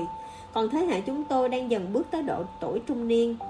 Năm 2017 tôi hoàn thành hai cuốn sách Vươn lên, hoặc bị đánh bại và gai. Vì cuốn Vươn lên, hoặc bị đánh bại, tôi đã chạy tới 70 buổi ký tặng sách. Dường như đã đi khắp các ngóc ngách của đất nước rồi. Thời gian đó tôi vừa tham gia sự kiện ký tặng sách, Vừa sửa đổi các chuyên mục trên Weibo. Mỗi ngày còn giảng dạy nhiều giờ. Sợ sức khỏe có vấn đề, tôi đã dành thời gian tới phòng tập gần nhà nghỉ nhất để rèn luyện. Cho dù chỉ chạy được nửa giờ thôi cũng có thể khiến cơ thể đổ mồ hôi May mắn là cuốn sách của tôi dù là lượng tiêu thụ trên thị trường sách hay những lượt bình luận trên mạng đều không khiến những người thực hiện thất vọng. Khi làn sóng kinh doanh tri thức hết lượt này đến lượt khác ập đến, tôi vẫn nhẫn nại dồn tâm sức cùng hai người bạn Doãn Duyên và Thạch Lôi Bằng làm thật tốt những việc trong tay. Cao Trân là công ty đầu tiên chúng tôi xây dựng nên sau bao nhiêu nỗ lực. Hiện tại Cao Trân đã mở rộng quy mô hơn rất nhiều. Từ một công ty nhỏ vẻn vẹn mấy người đã trở thành một công ty lớn gồm mấy trăm nhân sự. Một năm đó chúng tôi đã lan tỏa sức ảnh hưởng tới nhiều sinh viên hơn, chia sẻ tài liệu học tập với mức giá thấp hơn, khiến giọng nói và tri thức của các giảng viên hàng đầu được truyền tới nhiều nơi hơn và truyền đi xa hơn. Đồng thời là những thanh niên bắt đầu khởi nghiệp, áp lực chúng tôi phải chịu khi ấy có thể nói là cực lớn, nhưng thật may chúng tôi đều đã cố gắng vượt qua. Tôi từng thấy giảng Viên sau 10 giờ tối vẫn còn ở công ty, chỉnh sửa PPT. Alan dường như cả ngày không lúc nào vắng mặt. Thạch lôi bằng cũng tới sớm và về rất muộn, còn tôi thì chuyển tới ở ngay gần công ty. Dẫn Viên từng nói trong một cuộc họp, tôi biết những học viên này còn nhiều điểm chưa đạt. Hiện tại tôi muốn hỏi, chúng ta còn có thể làm chút gì cho họ nữa không? Lúc nói câu này, ánh mắt của cậu ấy tỏ vẻ khôi hài nhưng lại có chút gì khiến người ta thấm thía. Làm giáo viên suốt 7 năm, Thể nghiệm sâu sắc nhất của tôi chính là những giá trị quan này Yêu nghề, giàu tinh thần trách nhiệm Nói được phải làm được và không làm trái lương tâm. Những giá trị quan đơn giản này chính là nền tảng vững chãi Để những tác phẩm của tôi được đưa tới khắp nơi Chân trời, góc bể. Không làm trái lương tâm Kiếm tiền một cách chân chính. Năm 2017, cuốn Bạn chỉ trông như đang nỗ lực thôi được tái bản Còn bán bản quyền cho Việt Nam, Hàn Quốc, Nhật Bản, Thái Lan. Khi các bạn độc giả ở những đất nước này liên lạc với tôi qua Weibo Dùng khả năng tiếng Trung hoặc tiếng Anh non nớt để giao lưu Tôi vô cùng cảm động. Dù mang quốc tịch nào đi nữa Tình cảm tuổi thanh xuân đều có thể vượt qua biên giới Để chạm tới từng trái tim. Cảm ơn vì những gì mình viết đã đến được với biết bao bạn đọc ở phương xa. Tôi sẽ tiếp tục cố gắng để viết ra những tác phẩm giá trị. Năm 2017 trong các tác phẩm của tôi thường xuất hiện một cái tên Tống Phương Kim. Anh ấy là đàn anh của tôi, cũng là thầy của tôi. Tôi đã quen biết anh ấy nhờ đọc sách một năm nay anh ấy giúp đỡ tôi rất nhiều trong lĩnh vực sáng tác và điện ảnh. Mấy năm gần đây tôi luôn gặp được quý nhân. Từ lúc bắt đầu tham gia giảng dạy Gặp được Doãn Nhiên, Thạch Lôi Bằng Cho tới những ngày tháng sau này quen biết cổ điển. Rồi bây giờ lại được Tống Phương Kim giúp đỡ. Tống Phương Kim là một người cực kỳ thẳng thắn. Khi bị anh ấy công kích Đối phương thường không cách nào chống đỡ được. Tư thái đó luôn khiến mọi người cảm thấy anh ấy vững chãi như một khối thép. Thế nhưng ít ai biết được Tống Phương Kim thật ra rất tình cảm hơn thế nữa anh còn luôn bị cái đẹp cuốn hút. Có lúc đang đùng đùng nổi giận Mà chỉ cần nghe bản nhạc mình thích Anh ấy liền có thể bình tĩnh lại ngay. Mỗi khi đọc được câu thơ nào tâm đắc Anh ấy đều sẽ lập tức giúp cạn chén rượu trước mặt. Khi gặp được loại rượu ngon Anh ấy sẽ ra sức cảm thán sự đẹp đẽ của cuộc sống. Anh ấy sống rất thật Dám giận, dám cười Luôn thể hiện rõ thái độ của mình. Năm ngoái bộ phim Tân Vi Thành khởi quay Tôi đảm nhiệm một vị trí trong đoàn làm phim Nhưng không hề bàn tới biên kịch. Tống Phương Kim về chuyện thù lao. Dù không có công xá, Tôi cũng vẫn làm. Bởi vì tôi luôn coi việc của anh ấy là quan trọng nhất. Tôi luôn đặt công việc của bạn bè lên vị trí số 1 Dần dần tôi cũng hiểu được Những chuyện có thể dùng tiền để giải quyết đều là những chuyện nhỏ, Nhưng những sự việc lớn lao đều chẳng liên quan đến tiền. Mỗi lần uống rượu cùng Tống Phương Kim, tôi đều say. Có lúc cũng uống tới mức khóc ròng ròng. Anh ấy rất hiểu tôi, Biết rằng uống bia tôi sẽ bị đau đầu. Nếu trên bàn có một chén mau đài, Anh ấy nhất định sẽ đẩy cho tôi, Còn mình uống bia. Thời điểm viết tiểu thuyết gai, tôi thường cảm thấy rất khổ sở. Nửa đêm chạy đi tìm Tống Phương Kim cùng uống rượu. Anh ấy từng nói, Cậu em, đừng có uống những thứ rượu linh tinh, Luôn phải uống loại tốt nhất. Những người sống nhà trí não như chúng ta Phải cực kỳ bảo vệ bộ óc của mình. Mãi tới hôm nay mỗi lần uống rượu Luôn là mau đài. Tôi đều tâm đắc nghĩ Chính xác, Làm gì cũng phải làm tới mức tốt nhất, Mà uống rượu cũng giống như vậy, Phải dùng loại tốt nhất. Tôi từng viết một đoạn trên vòng tròn bạn bè. Tống Phương Kim là một quần sáng trong thời đại này chỉ khi khiến anh ấy ngày càng tỏa sáng mới có thể làm cho nhiều người hơn nhìn thấy hy vọng. Lời nói của anh ấy mang ý nghĩa cảnh tỉnh. Anh ấy bắt đầu đã kích những nam minh tinh trẻ tuổi Xây dựng hình tượng với dáng vẻ mảnh mai, yếu đuối Hiện tượng IP và làm giả lượt xem. Mọi người không mấy để ý nhưng anh ấy vẫn kiên trì kêu gọi bài trừ. Cho đến hôm nay, giới điện ảnh Trung Quốc cuối cùng cũng có chuyển biến tốt đẹp. Nếu nói đến sự thay đổi lớn nhất của mình trong năm nay Thì đó chính là tôi đã dần dần nhận thức được rõ ràng trách nhiệm xã hội của một tác giả nếu một tác giả không có được trách nhiệm đó, chỉ coi trọng nhuận bút và kinh doanh quảng cáo thì những bài viết ấy hẳn sẽ sạch mùi tiền. Những bài viết ấy chắc chắn cũng vô giá trị. Tôi đã viết bộ tiểu thuyết đầu tiên, Gai. Bạn tôi biên kịch vô lị đọc xong liền gọi điện cho tôi. Đọc tới cuốn sách, tóc tôi dựng lên hết. Bởi vì nếu tất cả là thật thì thế giới này của chúng ta chắc chắn phải thật cảnh giác. Tôi nghĩ nếu bộ tiểu thuyết này bán chạy sẽ có thể tăng cường ý thức của tất cả mọi người về vấn đề vấn nạn bạo lực học đường có thể giúp nhiều em nhỏ tránh được nhiều hơn những tổn thương, sợ hãi trong cuộc sống. Quả nhiên sau khi được phát hành, tiểu thuyết ga luôn đứng trong top đầu sách bán chạy. Từ khi còn nhỏ tôi đã luôn tâm niệm sống trên thế giới này ai cũng nên để lại chút gì đó. Dù cuộc đời mỗi người có ngắn hay dài và nhất định mình cũng phải để lại điều gì đó ý nghĩa. Giờ đây, điều tâm niệm ấy đã trở thành hiện thực. Khi viết phần cuối của cuốn sách này tôi đang trên đường về nhà ông nội. Chính trong mấy ngày này, bác sĩ đã thông báo về bệnh tình của ông. Năm 2008, khi đang học năm đầu tiên ở trường quân sự, tôi biết tin bà nội qua đời. Lần đó tôi đã không được ở bên bà, tôi đau khổ thề với chính mình, sẽ không để điều này lặp lại nữa. Thật sự năm đó tôi mãi miết theo đuổi tự do, cho tới ngày hôm nay tôi đã đạt được tự do rồi. Thế nhưng khi bố tôi gọi điện thông báo về tình hình của ông nội, tôi vẫn cảm thấy vô cùng sốt ruột, sợ hãi.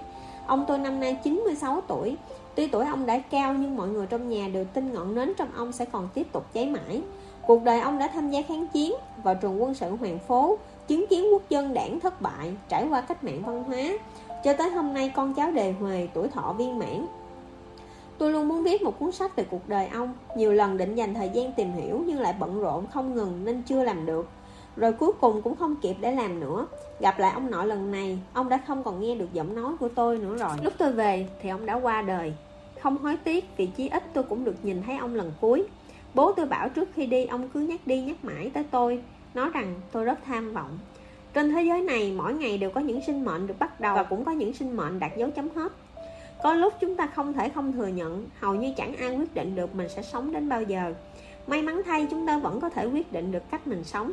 Vì vậy muốn yêu ai, hãy cứ yêu. Muốn tới nơi nào, hãy lập tức đi ngay. Đừng chờ tới khi cảnh còn người mất Hay đã nản lòng thoái chí rồi lại hối hận. Mấy năm nay tôi luôn cảm nhận rất rõ dòng chảy của thời gian và cảm thương cho những người vẫn bôn ba chưa tìm được bến đổ. Đeo tai nghe lên, những giai điệu trầm ấm đôi khi khiến tôi rơi nước mắt. Có lúc âm thanh vừa cất lên, mắt tôi đã đỏ hoe. Thời gian thật tàn nhẫn, con người không thể chống lại. Ngoảnh đi ngoảnh lại trên khuôn mặt đã mang bao dấu tích của thời gian. Năm nay của tôi vất vả, nhưng cuộc sống rất phong phú. Tôi mong sang năm mình sẽ bận rộn hơn nữa và sống phong phú hơn nữa. Bận rộn chính là kết thúc tốt đẹp nhất của một năm.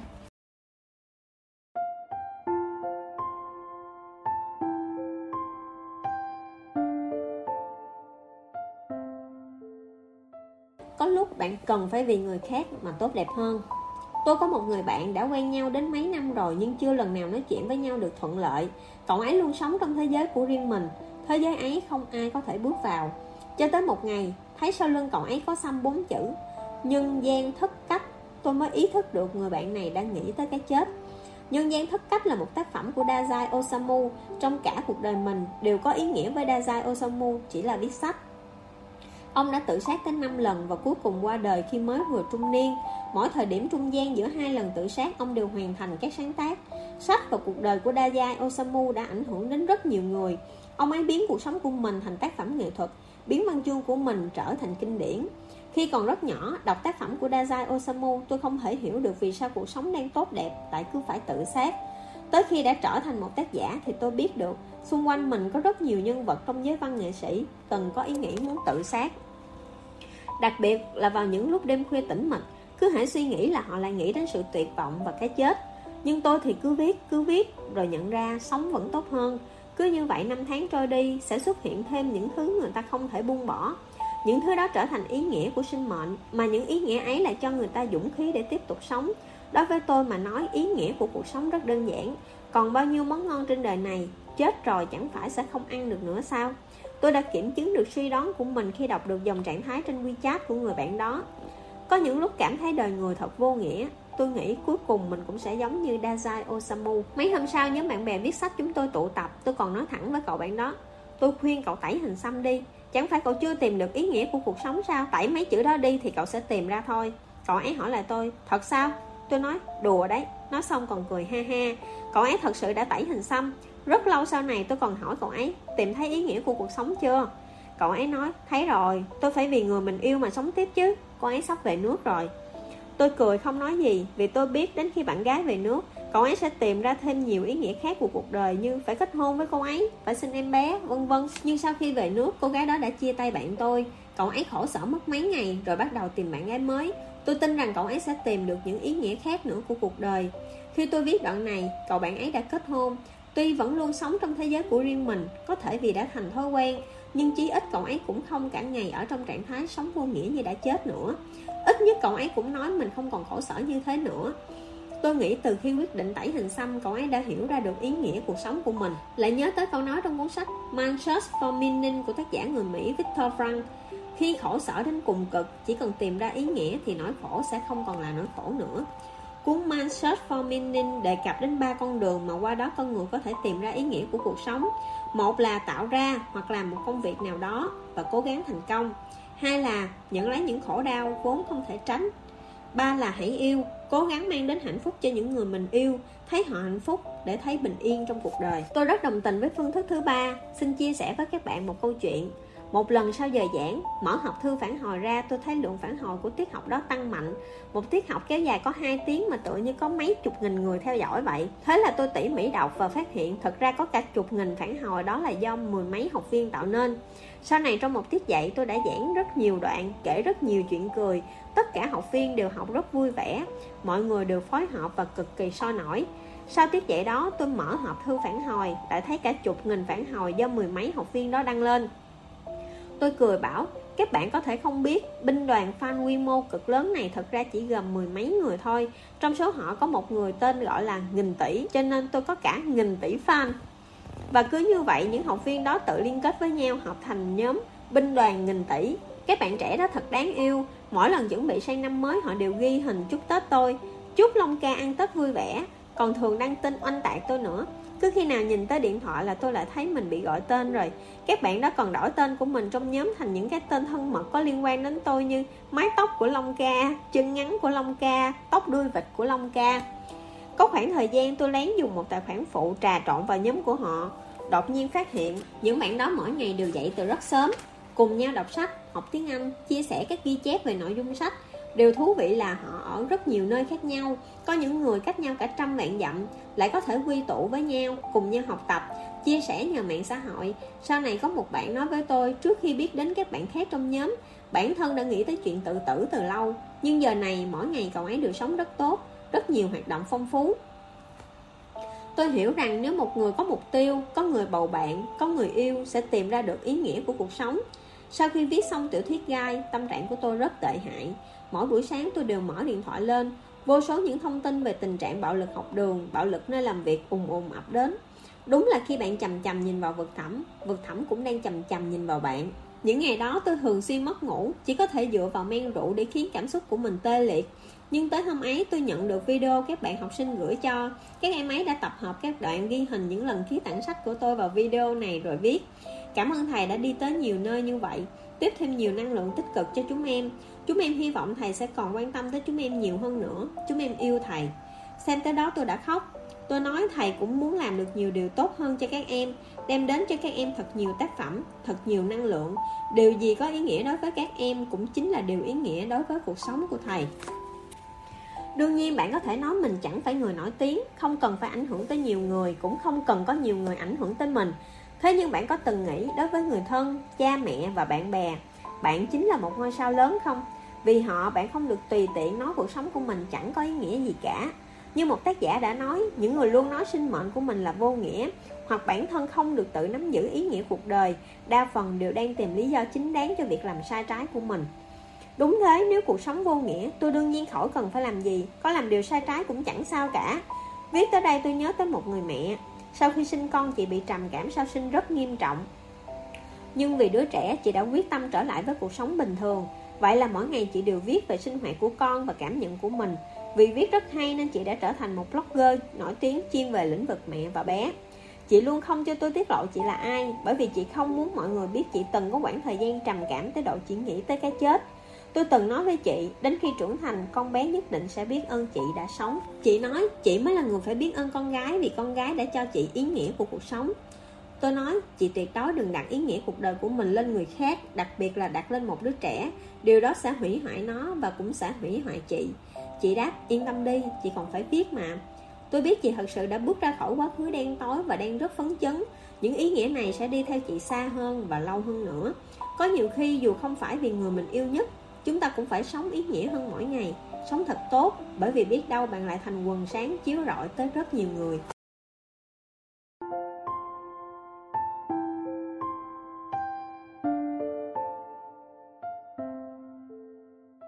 Vậy là chúng ta đã cùng nhau đọc xong quyển sách Không nỗ lực, đừng tham vọng của tác giả Lý Thượng Long.